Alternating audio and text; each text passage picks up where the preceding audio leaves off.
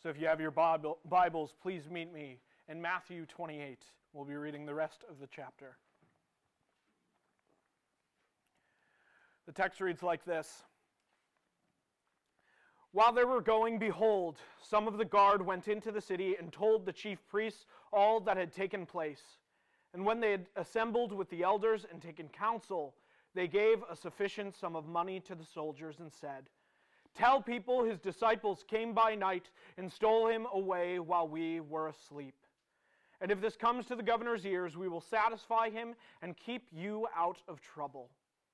So they took the money and did as they were directed. And this story has been spread among the Jews to this day. Now the eleven disciples went to Galilee, the mountain to which Jesus had directed them. And when they saw him, they worshipped him, but some doubted. And Jesus came and said to them, All authority in heaven and on earth has been given to me. Go, therefore, and make disciples of all nations, baptizing them in the name of the Father, and of the Son, and of the Holy Spirit, teaching them to observe all that I have commanded you. And behold, I am with you always to the end of the age. Let's pray.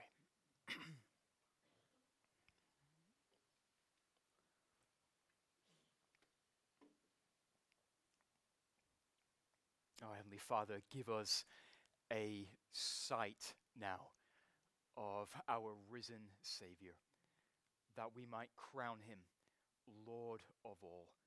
And we ask it in his name. Amen. The, uh, the great physicist, Dr. Albert Einstein, was once on a train traveling from Princeton University. The conductor came to Einstein and asked for his ticket, but he couldn't find it anywhere. He looked inside his vest, his pockets, his briefcase, and it was nowhere to, to be found. Eventually, the, the conductor said to him, Dr. Einstein, I, I know who you are. We all know who you are. I'm sure you bought a ticket. It's okay. And he moved on. He was about to enter the next carriage when he looked around and saw Einstein on his hands and knees looking for his ticket. So he came back and he said, Einstein, it, it's okay. I know who you are. No need to worry. And Einstein looked at him and said, Young man, I know who I am too. What I don't know is where I'm going. Have you ever felt lost? You ever felt like you don't know where you're going? We parachute into the last chapter of Matthew's gospel today.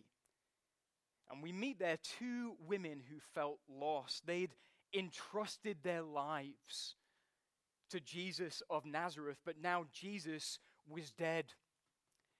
They had watched him die. And they'd seen Joseph of Arimathea place his dead body in his own tomb. And so their hope had died with him.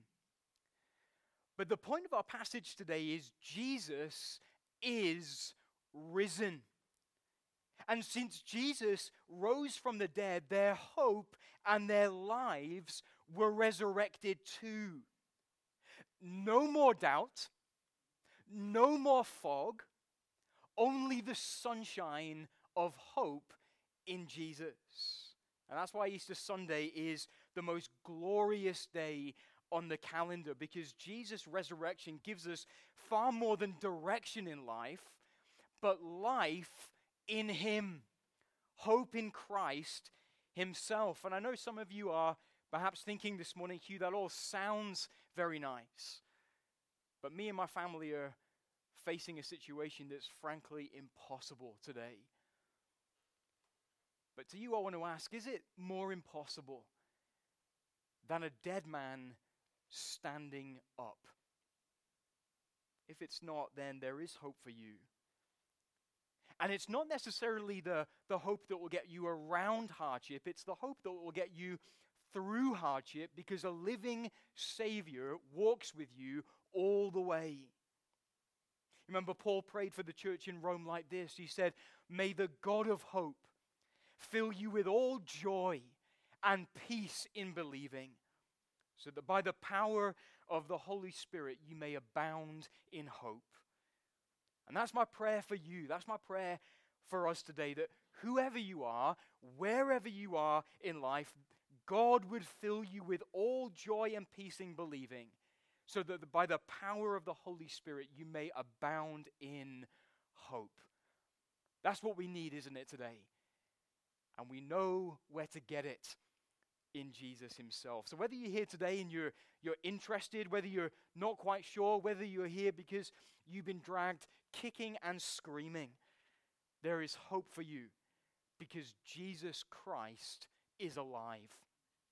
And today we're going to see Jesus' resurrection is good news for his followers. Look with me first at verses 1 to 10 again. Jesus' resurrection is good news for his followers. In verse 1 of Matthew chapter 28, we read these words Now, after the Sabbath, towards the dawn of the first day of the week, Mary Magdalene and the other Mary went to see the tomb, and behold, there was a great earthquake, for an angel of the Lord descended from heaven and came and rolled back the stone and sat on it. His appearance was like lightning, and his clothing white as snow. And for fear of him, the guards trembled and became like dead men. But the angel said to the women, Do not be afraid, for I know that you seek Jesus who was crucified. He is not here, for he has risen, as he said. Come, see the place where he lay.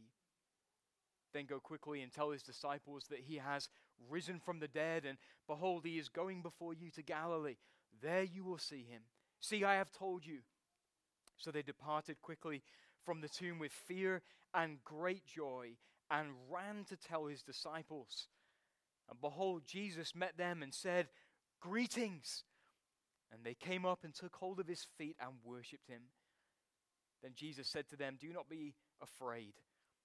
Go and tell my brothers to go to Galilee, and there they will see me. Now, no listening person in this room needs me to understand why these women were afraid. Uh, the ground had shaken beneath their feet.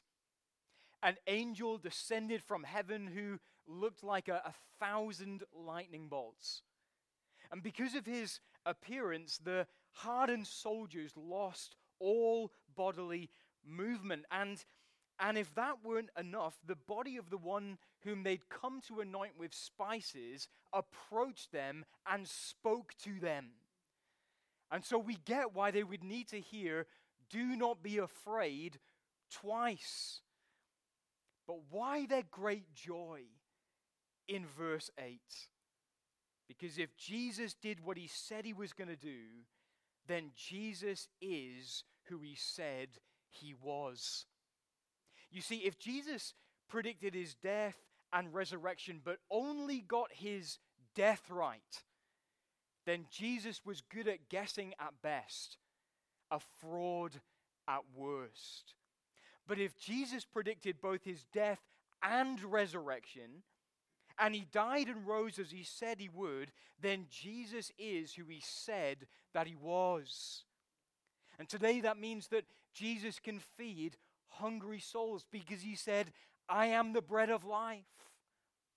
It means that Jesus can open the eyes of blind eyes, the eyes of the soul, because he said, I am the light of the world. Means that Jesus can lead his people all the way to heaven because Jesus said, I am the door of the sheep, I am the good shepherd. It means that Jesus can raise the spiritually dead because he said, I am the resurrection and the life. And Jesus can liberate those who have been lied to because Jesus said, I am the way, the truth, and the life. It means that Jesus can revive the wilting soul because Jesus said, I am the true vine, abide in me. Jesus' resurrection is good news for his followers because it means Jesus is everything he said he was. Fear, yes, but great joy as well. Now, perhaps you're here today and you're an ardent unbeliever. You're here because you have to be, not because you want to be. But as you've been hearing thinking people singing about the resurrection, as you've heard words of the Bible describe the resurrection, perhaps all of a sudden the resurrection doesn't feel quite as insane as it used to walking in to this place. And you ask, what's the next, next step for me? The next step for you is to take the angel up on his offer to investigate this for yourself. Did you notice how in the passage the angel didn't stand in front of the tomb and say, Jesus is risen, take my word for it? No, the angel sat on top of the stone and he said, Jesus is risen, see for yourself. Enter the tomb all you want to. And if you'll investigate the resurrection of Jesus Christ and follow the evidence where it leads you, then you too will come to the conclusion that Jesus Christ rose on Easter Sunday all those years ago.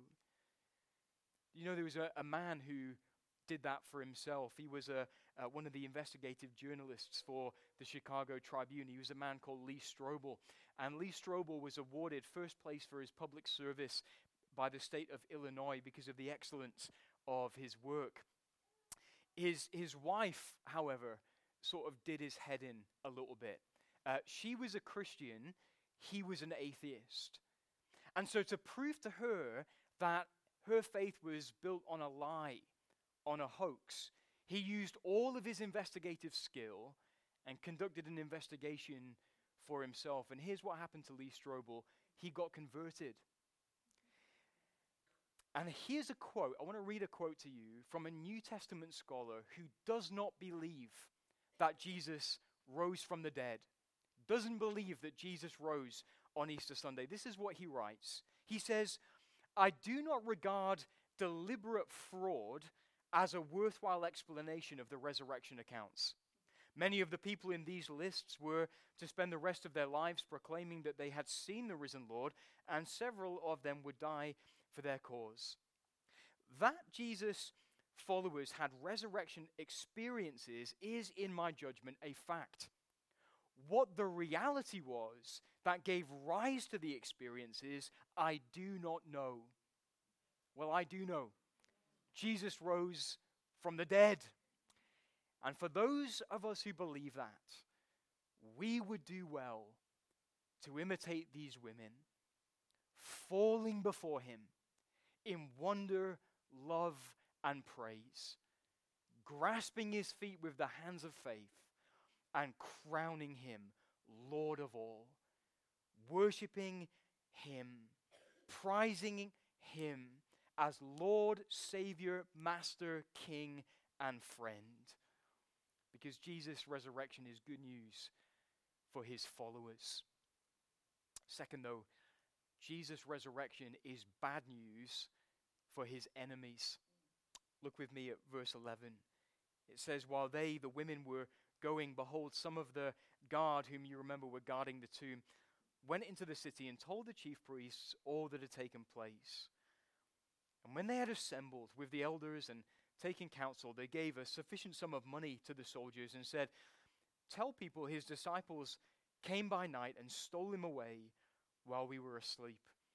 And if this comes to the governor's ears, we will satisfy him and keep you out of trouble.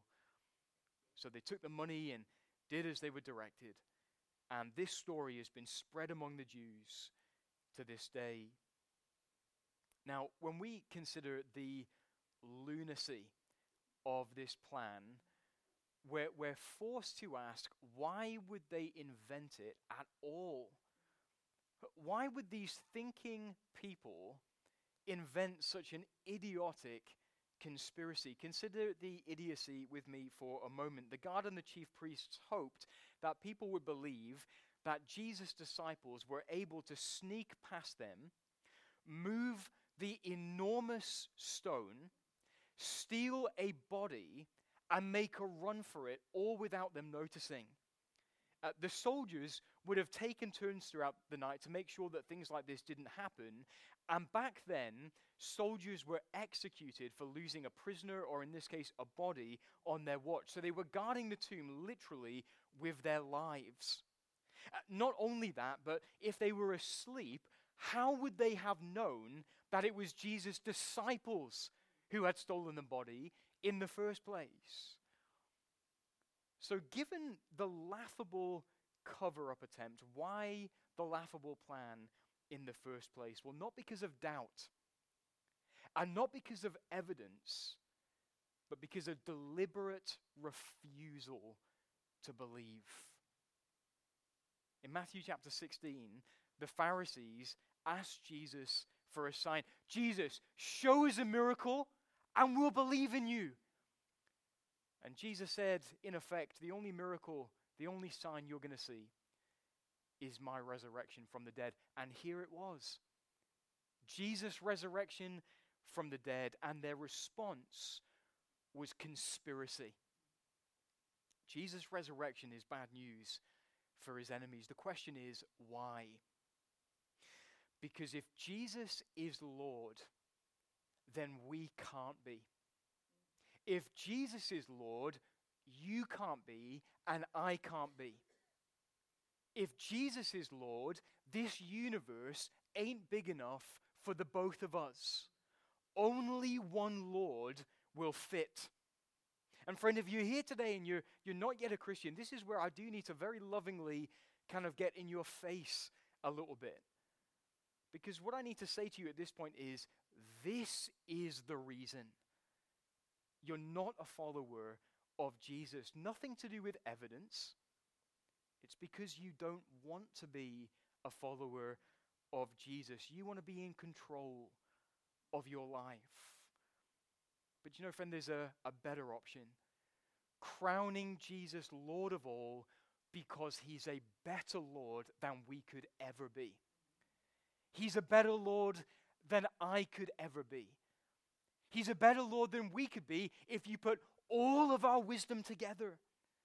He's the Lord that cleanses from all sin. The Lord who ransoms, heals, restores, forgives.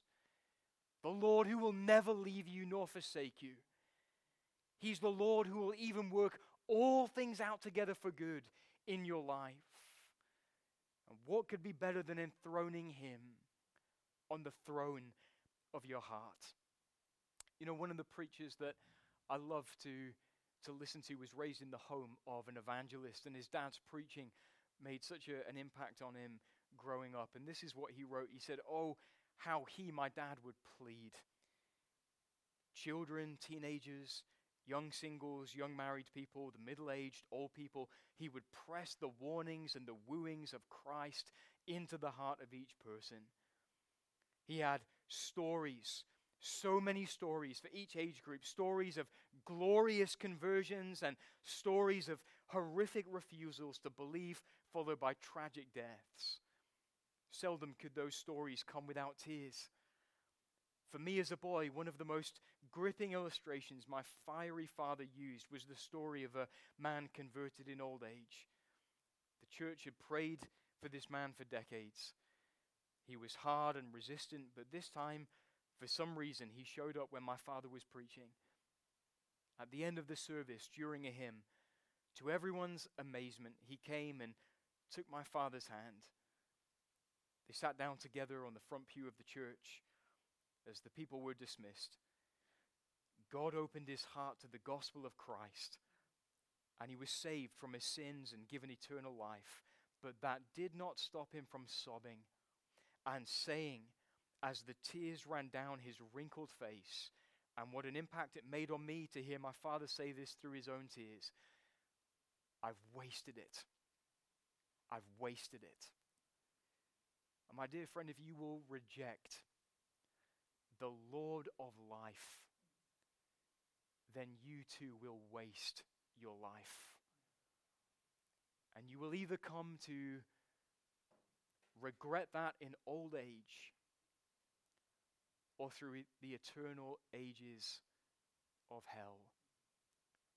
Friends, there is a far better alternative crowning him Lord of all.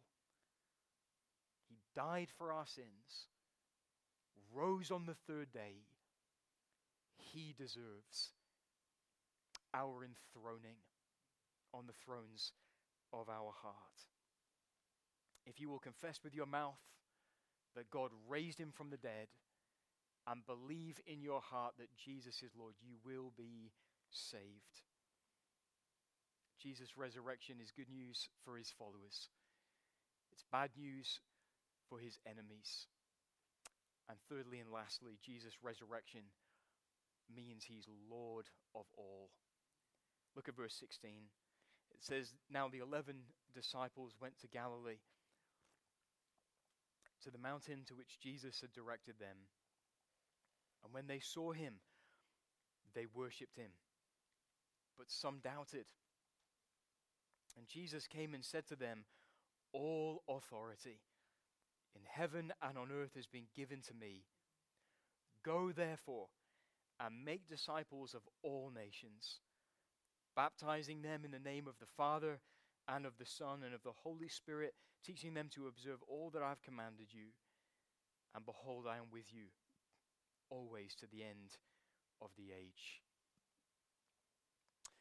We might stumble over those words in verse 18 All authority in heaven and on earth has been given to me. And we might want to ask, Lord, hasn't all authority always been yours? You, you made heaven and earth.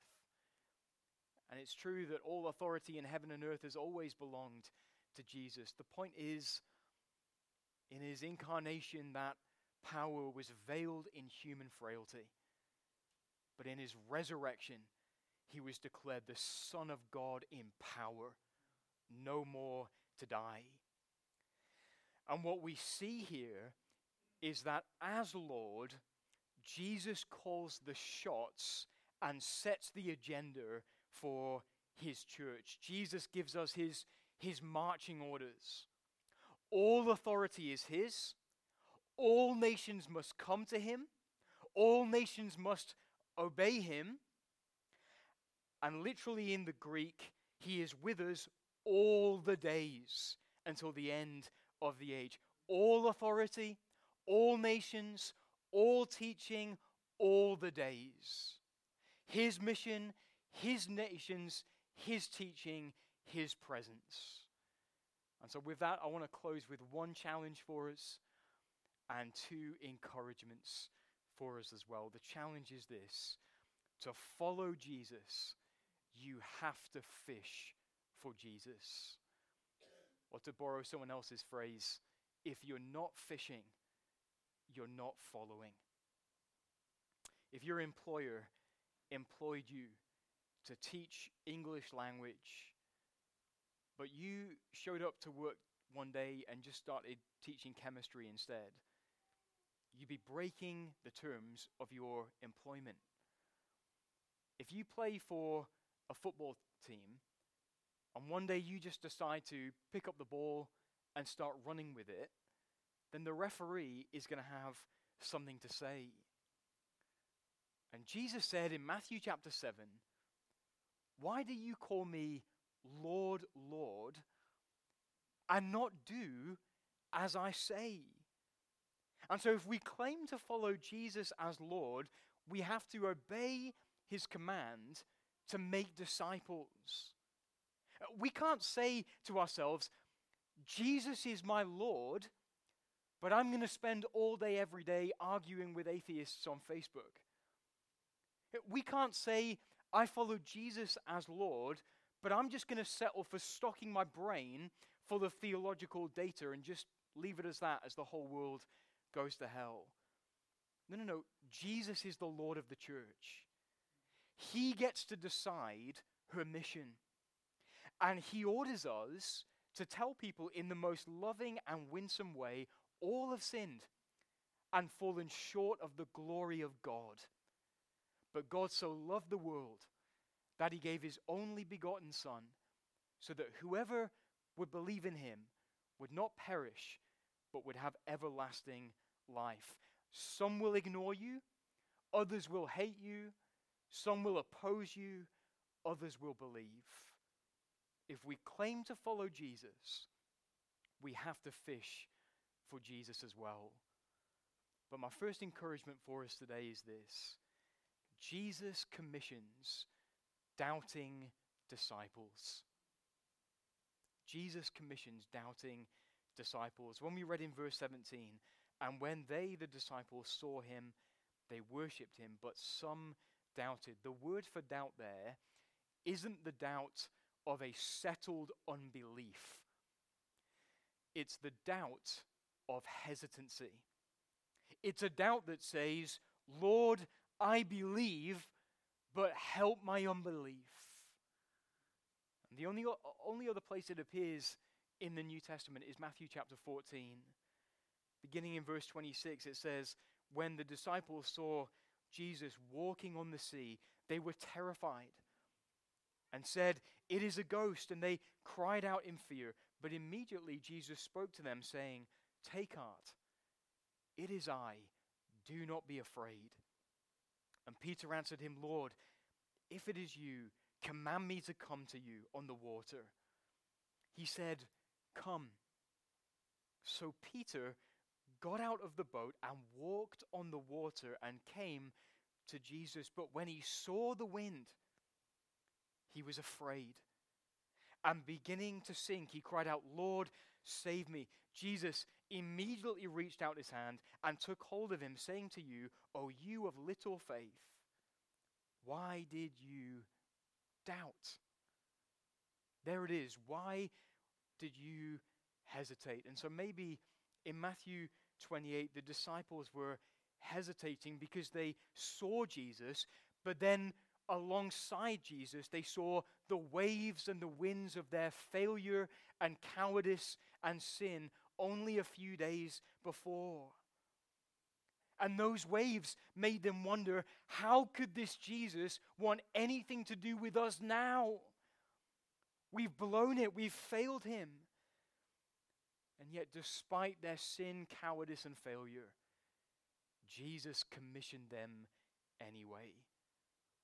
And he did through them far more abundantly than all they could ever think, dream, wish, or imagine as they walked on the waves of their failure with Jesus by their side. And doubting, trembling, failing disciple, can I assure you today that though you doubt, Jesus can do far more abundantly through you than all you ever think, dream, wish, hope, or imagine because Jesus is willing to commission doubting disciples. But my second encouragement for us today is this since Jesus is with us, we cannot fail. With, with Jesus with us, we cannot fail. Matthew's gospel opens by calling Jesus Emmanuel, God with us. And it closes here in Matthew 28 with Jesus saying, I am with you always, even to the end of the age. And so, with our golden Prince Emmanuel by our side, who can be against us? He will always lead us in triumphal procession. And if He is with us, we are more than conquerors in and through Him this gospel of the kingdom will be preached to all nations, and then the end will come. And when the end comes, all the men and women and the boys and girls who have believed in him will surround his throne and offer to him glory and honor, wisdom and thanks, power and honor and praise. And so let me ask you are you coming with us to that great and glorious day. Jesus' resurrection is good news for his followers, bad news for his enemies, and it means that he's Lord of all. Let's worship him today. Amen. As we stand to our feet and crown him Lord of all, let's stand and worship him together.